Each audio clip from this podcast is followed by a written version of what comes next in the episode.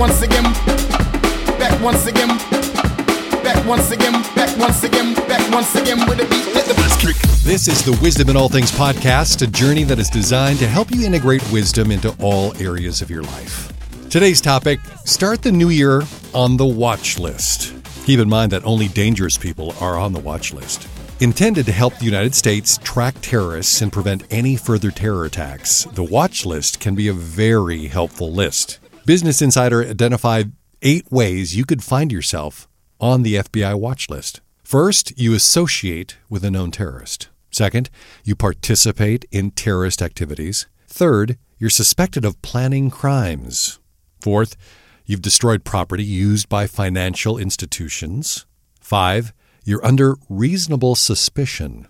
Six, you've committed violent acts at an airport. Seven, you've engaged in any dangerous activity intended to influence U.S. policy. And lastly, you're a family member of a known or suspected terrorist. For someone on this list, every movement, conversation, and action is tracked, evaluated, and logged. That level of scrutiny reveals an important lesson. Something so dangerous needs to be monitored thoroughly and consistently. However, there is a watch list you might want to find yourself on and never be removed. That would be God's watch list. God's watch list can be found in Proverbs 6, verses 16 through 19. It says this There are six things that the Lord hates, seven that are an abomination to him. One, haughty eyes. Two, a lying tongue. Three, hands that shed innocent blood. Four, a heart that devises wicked plans. Five, feet that makes haste to run to evil. Six, a false witness who breathes out lies. And seven, one who sows discord among brothers. The list is not exhaustive, as indicated by the use of six things, seven that are an abomination, but it does get specific on what we need to be on the lookout for. And it isn't that God simply finds these things not okay. The list includes things that God hates, are an abomination to him. There is an intensity and passion against this list. This list disgusts God. This watch list you don't want to stop watching. Dr. Thomas Constable identifies this list as dealing with five areas. Here they are attitude, thought, speech, action, and influence, which is not unlike the view of the FBI has into someone on their watch list. These are the areas of particular concern and therefore require a higher level of scrutiny. First, watch your eyes. That'd be the haughty eyes referred to in those uh, verses from Proverbs. What are you saying with your eyes?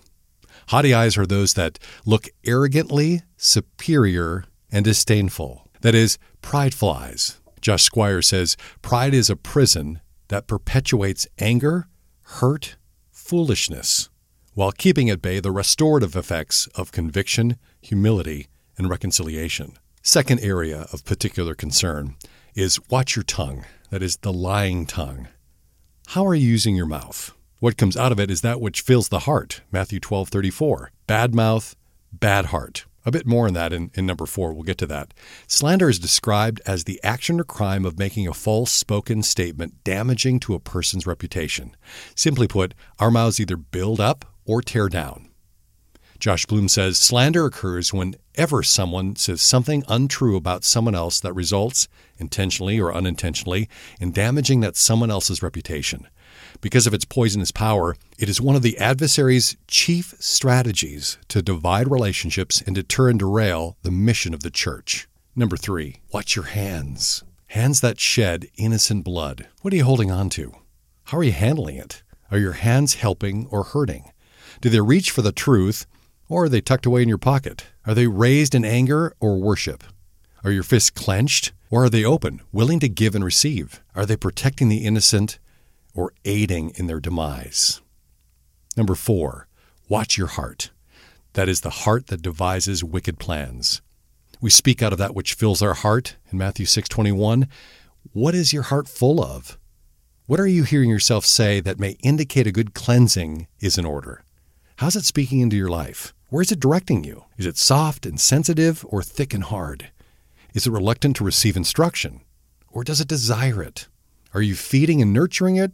Or has it been starved for too long? Number five, watch your feet. Feet that Make haste to run to evil. Where are your feet taking you? Point them in the way that they should go, then take a step.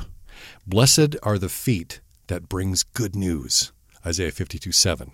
Are you running from something? Should you be running from something? Flee if necessary. Number six, watch your stance. A false witness who breathes out lies. Whose side are you on? What are you representing and supporting? Can you be counted on to tell the truth, especially when the stakes are high?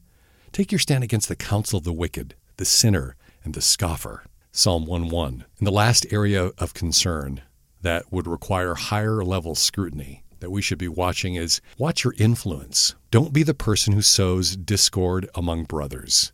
Be aware of who you are influencing as well as how you're influencing them. What are you spreading? Are you doing good when it is in your power to do so? Look at what's growing up around you. Is it strife, bitterness, conflict, or is there encouragement, conviction, and hope? What does God love? Over and against all those things that God hates, here are a couple of views into what he loves. I like both Micah 6 8 and Isaiah 66 2 and what they prescribe for us.